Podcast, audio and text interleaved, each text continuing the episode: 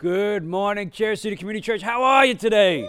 Yeah, yeah, sure. Christy's up. You're chatty. You're going. Come on, give me, give, give, lift me up here. Come on. All right. Well, listen. For our guests, I'm Dave. I'm the pastor here at Cherry City Community Church. Glad you joined us today. I'm in the dark. That's okay, Christy. You know, Christy had somebody. I can do it. You know, they just they do that because I'm always wandering. So maybe they figure I don't know what they're figuring. Okay, all right. Red, white, blue. I'm good. I'm good. That's all right. disco, disco pastor, right? okay. So look, a husband and a wife had a kind of a tiff, a, a little argument. The wife called her mom and said, He fought with me. He wasn't nice to me. I'm going to come and live with you. The mom said, No, darling. He must pay for his mistake. I'm coming to live with you. Huh? a, a man and his wife they're, they're having some problems there at home, and they decided to give each other the silent treatment, huh? Ever go that road? Suddenly, the man realized the next day he would need his wife to wake him up at 5 o'clock in the morning for an early morning business flight. Not wanting to be the first to break the silence and lose, he wrote on a piece of paper, Please wake me up at 5 o'clock a.m., and he left it where he knew his wife would see it. The next morning, woke, the man woke up only to discover it's nine o'clock in the morning and he had missed a flight. Furious, he's about to go see why his wife did not wake him up when he noticed a piece of paper by the bed. The paper said, It's five o'clock a.m., wake up. they can be trick. They can be like, you know, tricky like that, can't they, huh? So, in case you haven't figured it out, our theme today is conflict. You know, some people have it all together, right? But in real relationships, friendships, marriage relationships, family relationships, there's disappointment, there's unmet expectations, there's stress over money, there's arguments, there is conflict, huh? Fortunately, God has got some real advice, right? Good advice for real problems that real people face in real relationships. And that's what we're doing in this series. And we're just turning to the Bible to see what God has for us on how to navigate and deal and really be victorious in our real relationships. Today, we want to talk about successfully navigating conflict, huh? Conflict, because every, every relationship has conflict.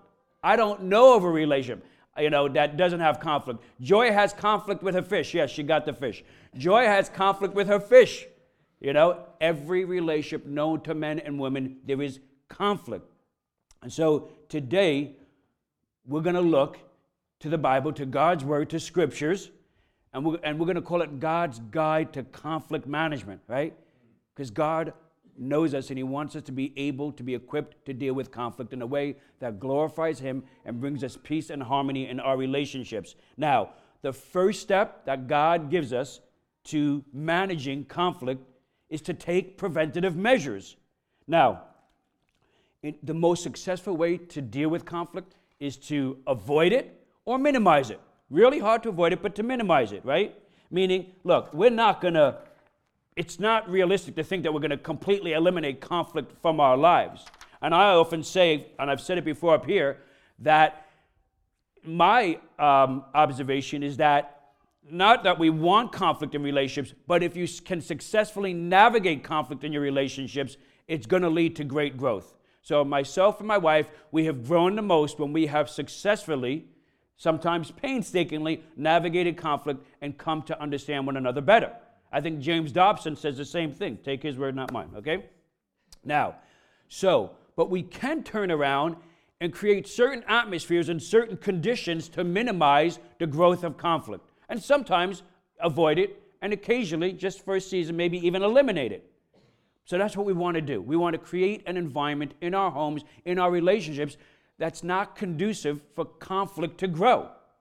The first thing we can do is spend time together, huh? In a marriage, the top priority isn't transporting the kids to 50,000 activities. It's like sarcasm, huh? It's not making sure we're catching all the TV shows. It's not keeping the house perfectly clean. It's not turning around and getting to this gadget. It's not keeping the grass perfectly mowed or making sure everything's fixed the way we want it. The top priority in marriage is to spend time together right? In any relationship, to the extent that you can spend time together and have intimacy, being honest with God, honest with one another, feeling good to be around each other, right? I'm around somebody who I can trust, who I know, who I can confide in, who I can be myself with, right? That's, that's the beginning of intimacy. That all happens by spending time together. Jesus tells us in John chapter 15, verse 5 through 6 I am the vine, you are the branches. If you remain in me and I in you, you will bear much fruit. Apart from me, you can do nothing. If you do not remain in me, you are like a branch that is thrown away and withers. So when Jesus is telling us, the branches, that if we don't remain in him and he is the vine, meaning if we don't spend time with him, if we don't nurture our relationship with him, then we that relationship will wither away and die. The same is true for our friendships. The same is true for the relationship with our children, and the same is true for relationships with our spouses. We can get so busy trying to be productive, focused on different activities that we do feel are, are, are so important. And, and and there is a significance to these different activities. But to the extent that we are no longer spending time together, this is detrimental to our marriage. This is not going to create a, a, an environment that's going to minimize conflict, right? So we've got to, we, you know, when this happens, a, a stage is set and an atmosphere is created where conflict will grow and not be minimized. Next, heap praise and encouragement on one another. Conflict increases as praise and encouragement decreases. Did you get that? 1 Thessalonians chapter 5 verse 11 says, "Encourage one another and build each other up." Everybody likes being praised and encouraged. Every positive word, and encouraged word you speak is the equivalent of putting down weed be gone, right? Every year I'm going to say I'm going to I'm going to get out there and march and put down the weed be gone, and I never do it right? And then Lloyd's out there, Diane's out there yanking up weeds and snarling, and eventually I'll just argue with each other so they forget about me anyway. Acts chapter, I mean, really, you, you want to, when you say a kind word, when you, when you say a complimentary word, when you encourage one another, you you could literally be nipping conflict at its most smallest root and a bitter root. Consider that to speak words of praise and encouragement to one another. Now, Next next thing is to say thank you. Luke chapter 17, verses 11 through 19. Jesus is going into a village. There's 10 men, they've got leprosy. It's a disease that eats away your flesh, right? Yuck, okay. They call out to Jesus in a loud voice Jesus, Master, have pity on us. So Jesus goes through this process of sending them to the priest, because in the Old Testament, Mosaic law, you had to go before the religious leaders so they would confirm you were blind and you were deaf or you had leprosy. But on the way there, they're all cleansed of their leprosy. To God be the glory. But of the 10, of the 10, only one returns to Jesus to say thank you. And when they do, only one comes back to express their gratitude. And Jesus says this in verse 18 Where's everybody else? Mm. And I think there's a principle here that Jesus is teaching us, and that is unspoken gratitude is ingratitude. Mm. I'm pretty confident that all 10 lepers were grateful. I mean, if my flesh was, was falling off my bones, I'd be pretty grateful to be healed, right? But Jesus counted their unspoken gratitude as ingratitude. I got a call uh, Friday from a woman in a who, who, that we support. She's in a drug recovery center.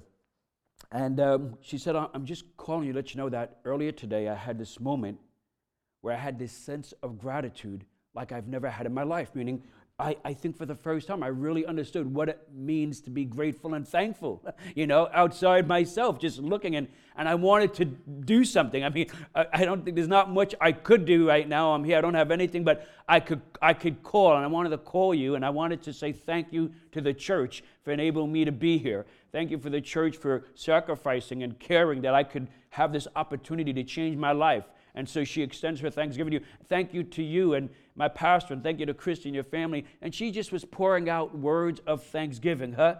Wow, how powerful is that? And I just paused and I I just told her, listen, man, you have struck gold. You have struck gold. This is my secret right here.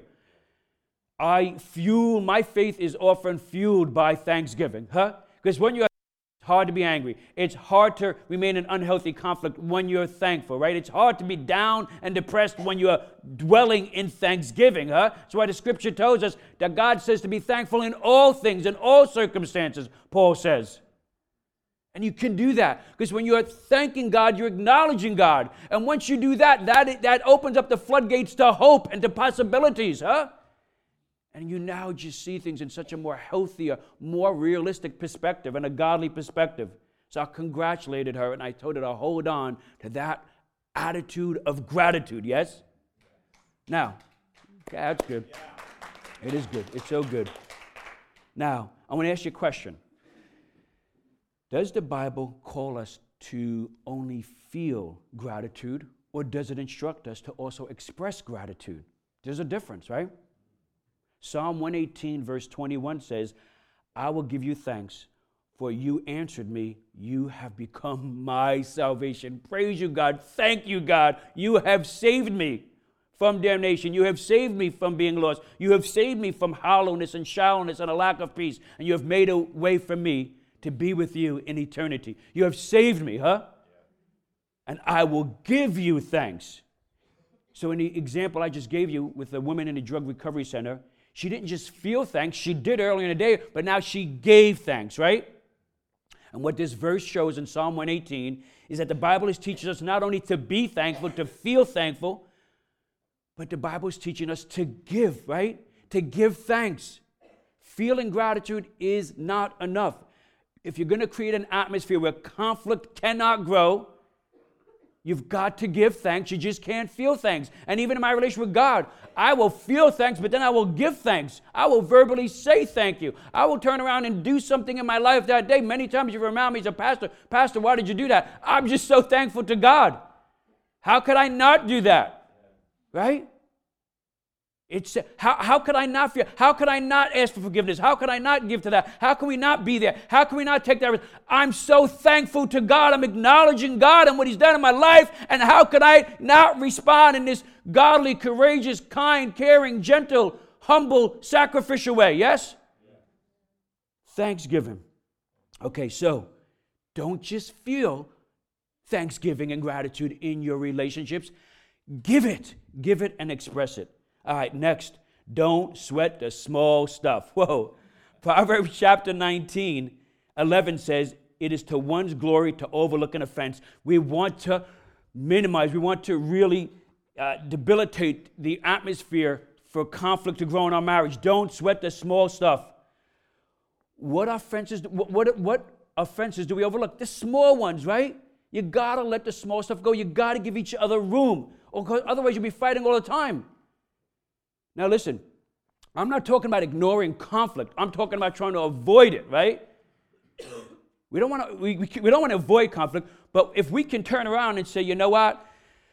Okay, you know what? That, that's really not a big deal, or that's really incidental, or we, we, we can just give people, let it go, you know, just, just let it go. I got ahead of myself. Don't go there. Listen, we have this thing in the church. When don't sweat the small stuff, you can move on without drilling down, without getting into it, without, you know, as the great theologian Elsa from Arendelle would tell you,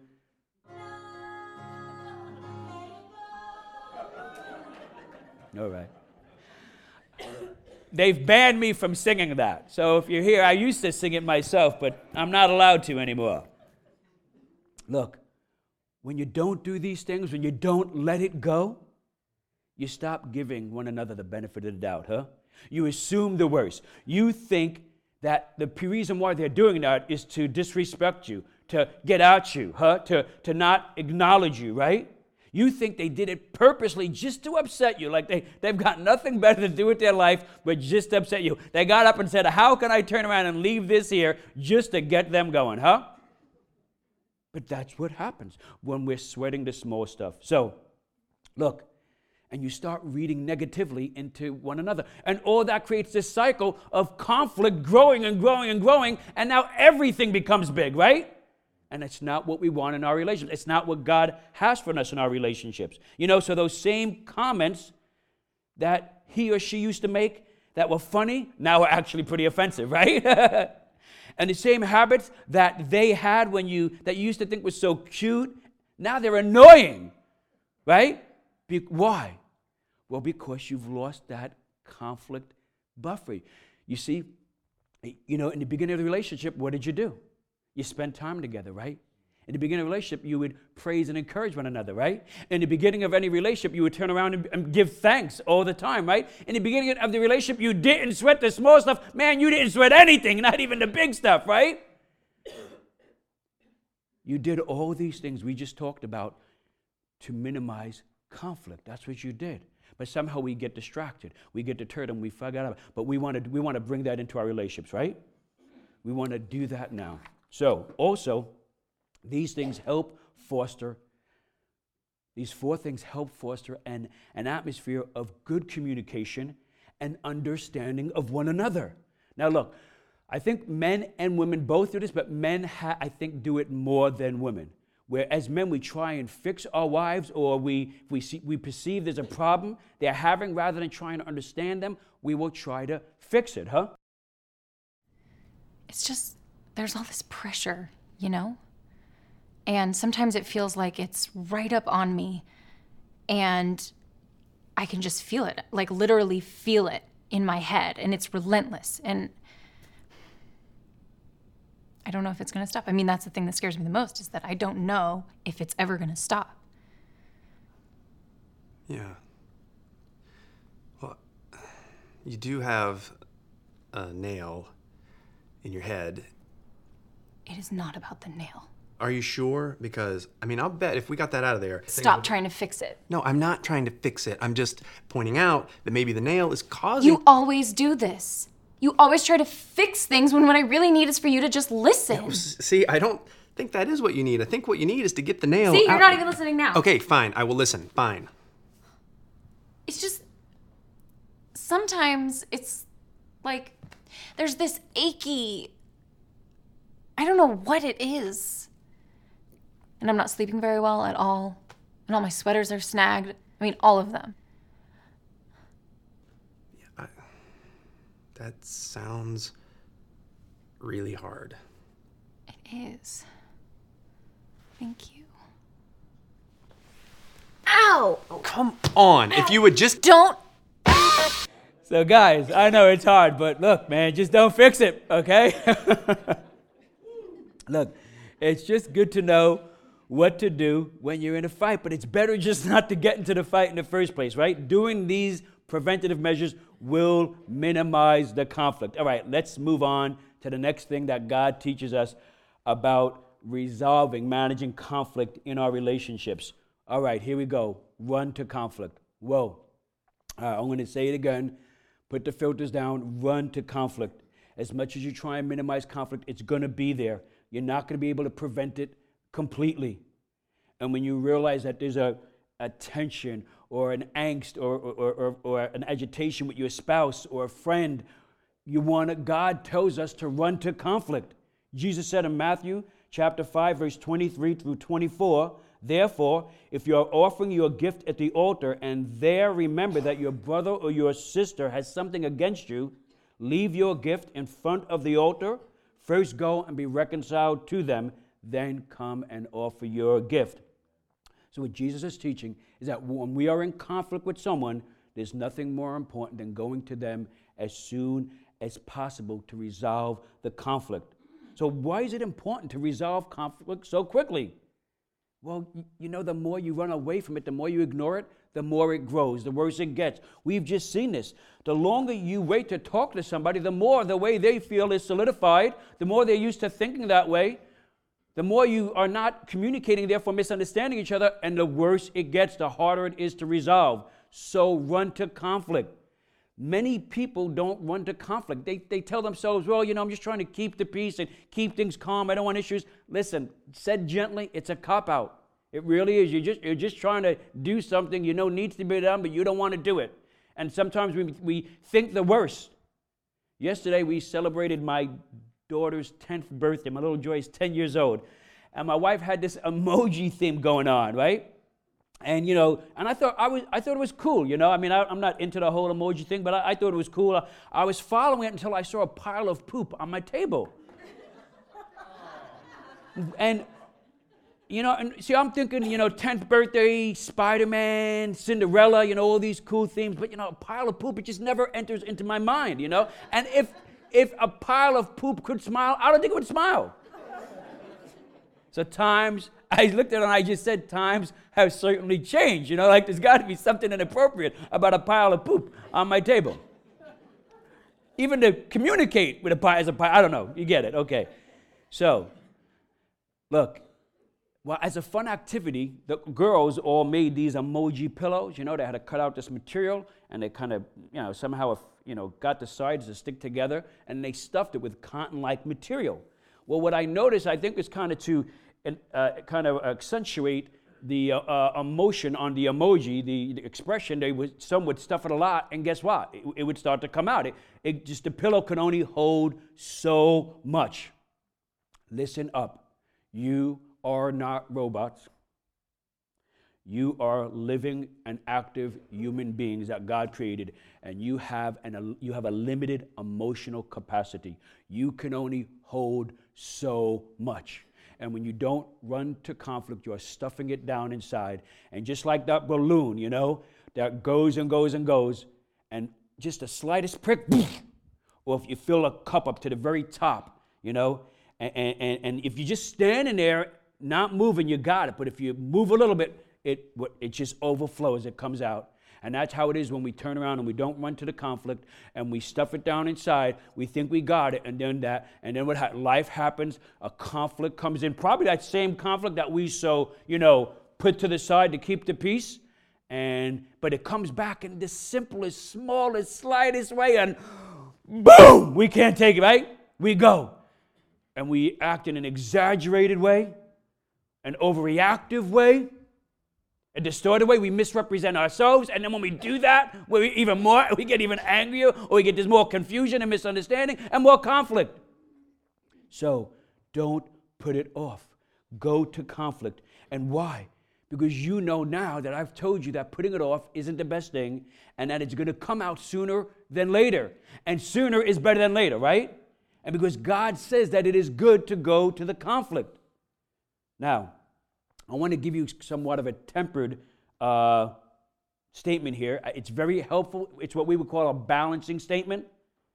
Run to the conflict does not mean force resolution, right? So all our extroverts said, oh, shoot.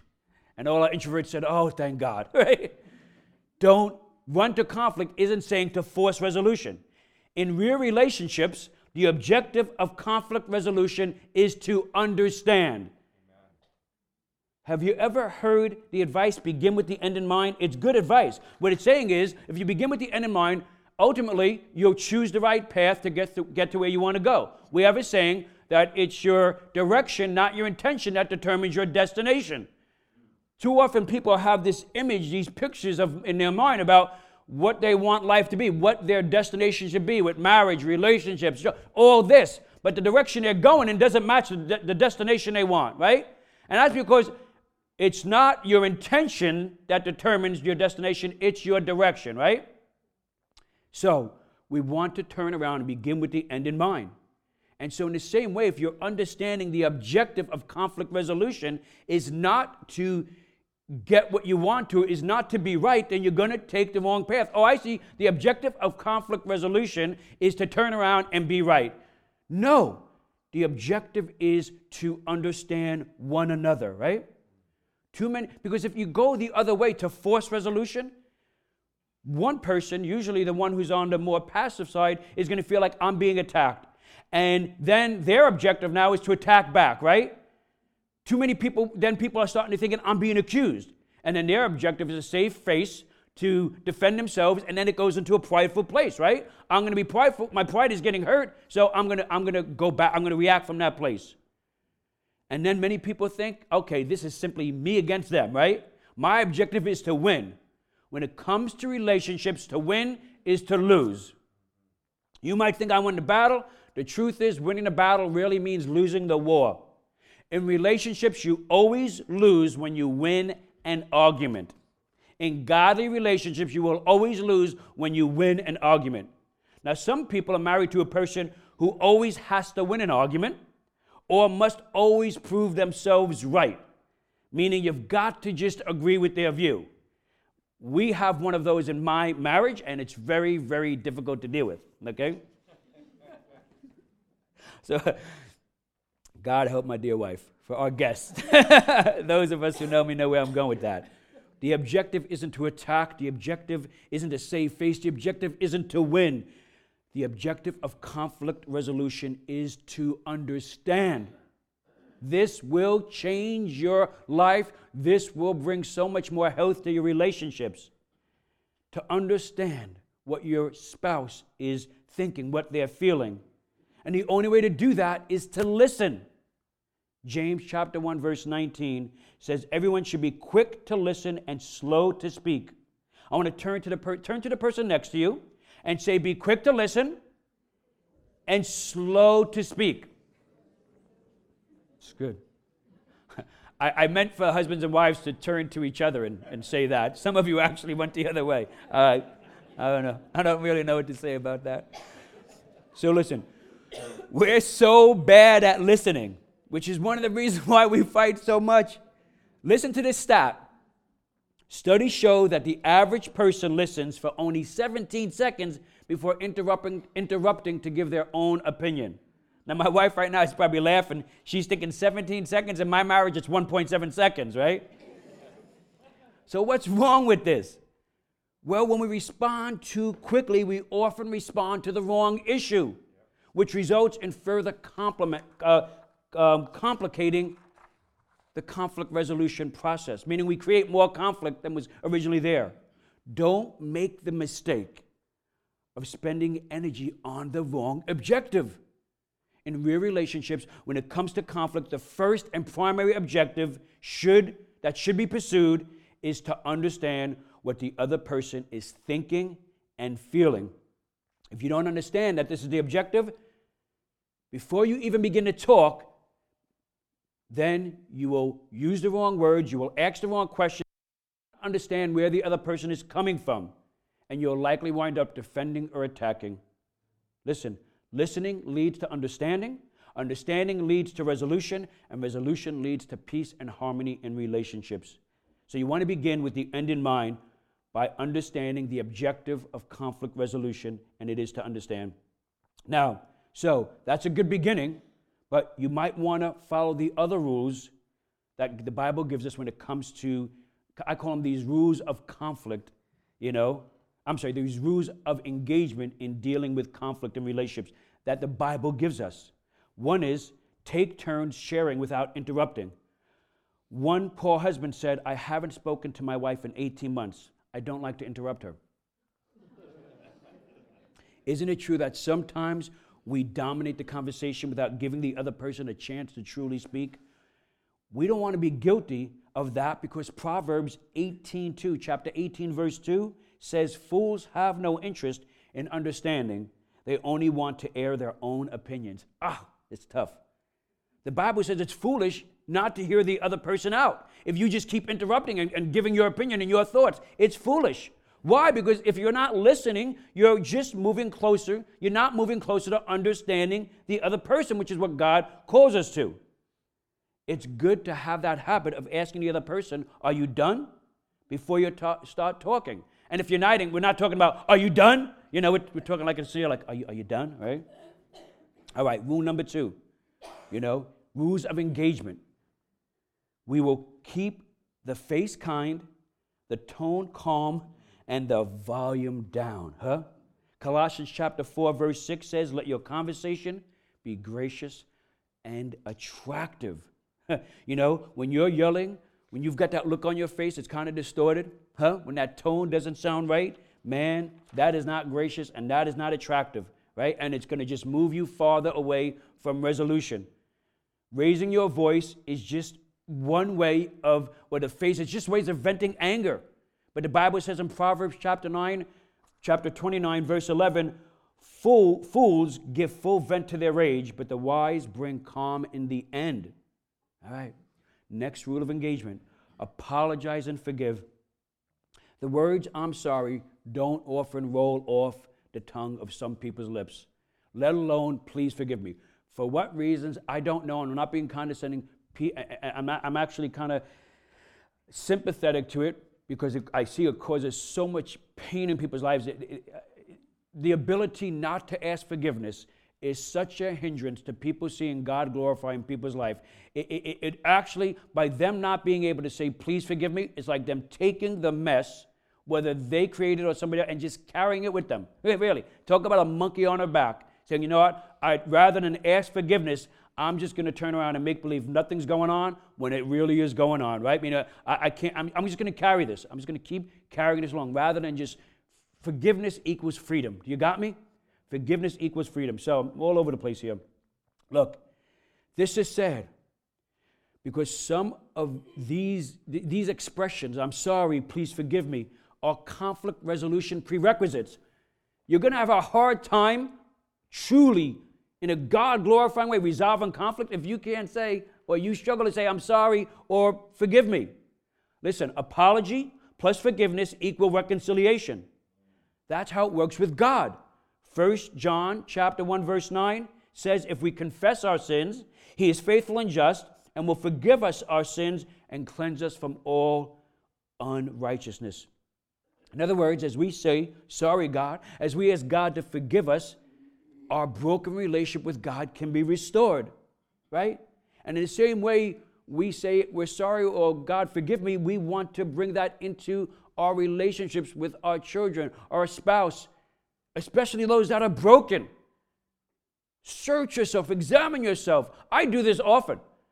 I don't think, you know, look, I'm not going to have Satan speak into the lives of my children. I'll do the talking.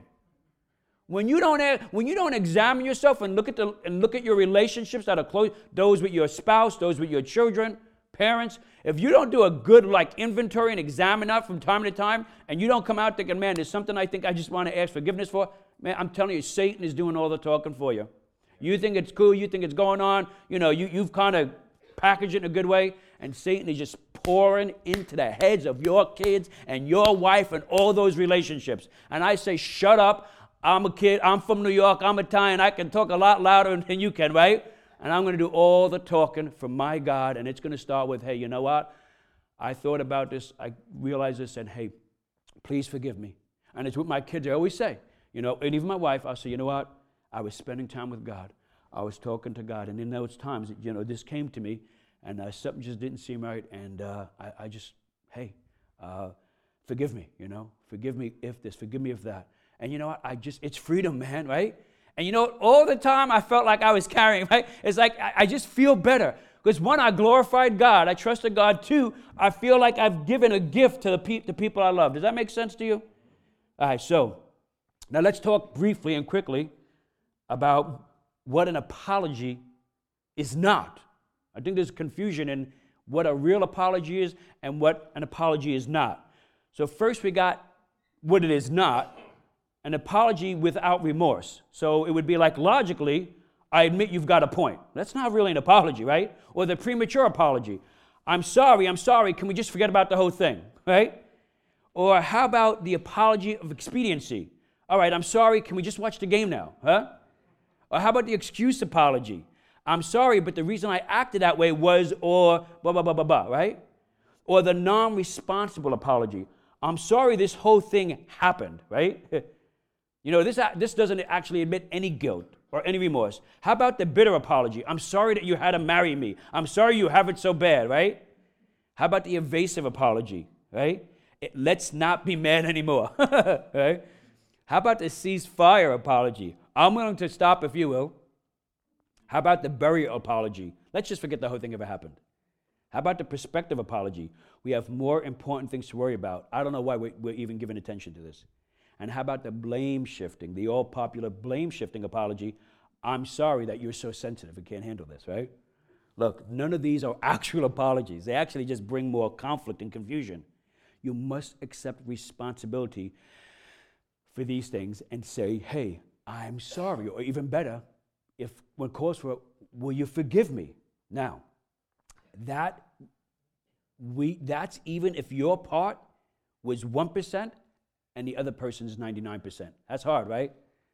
Yeah, even, you know, Jesus says before you take the plank out of your brother or sister's eye, remove the speck from your eye, huh? He says that in Matthew. So even if you've got a 1% contribute, even, even if you think you're, which we always do feel that our contribution to the conflict is so much less significant than the other person's, right? and we want to focus there. No. The Bible tells us, God tells us, no, look to your contribution. Look, even if you think, because we always think, well, I did this because they did that, right? no. God calls us today to glorify Him and trust in Him, huh? And how He wants us to manage conflict. Look to whatever it is that you've contributed. And just say, you know what? I can make a better contribution here. I'm going to ask for forgiveness. I'm going to say, I'm sorry, okay? So, Romans 12, chapter 16 says, live in harmony with one another. Romans 12, uh, verse 18 says, if it is possible, as far as it depends on you. I, just the way it's as far as it depends on you. Live at peace with everybody. Just regardless of what she's doing, what he's doing, as far as it depends on you, live in peace, live in harmony. We all know that one day we will rest in peace, right? But the good news is that you follow these things we've talked about today in your relationships, you will get to live in peace as well. That's nice, right? Isn't it good to have peace and harmony with the people that you're interacting with every day, especially the people like you're getting up and going to sleep with in the same bed? What some of you do the whole couch thing. You know, wouldn't it be better to just sleep in the same bed and have peace and harmony with that person? Huh? Pretty good idea, right? All right, now, so you can have peace and harmony and it's worth your energy, and it's worth your time, and it's worth your effort. And if that's not great enough, worship team, why don't you come on up? If that's not great enough, the Bible goes one step further.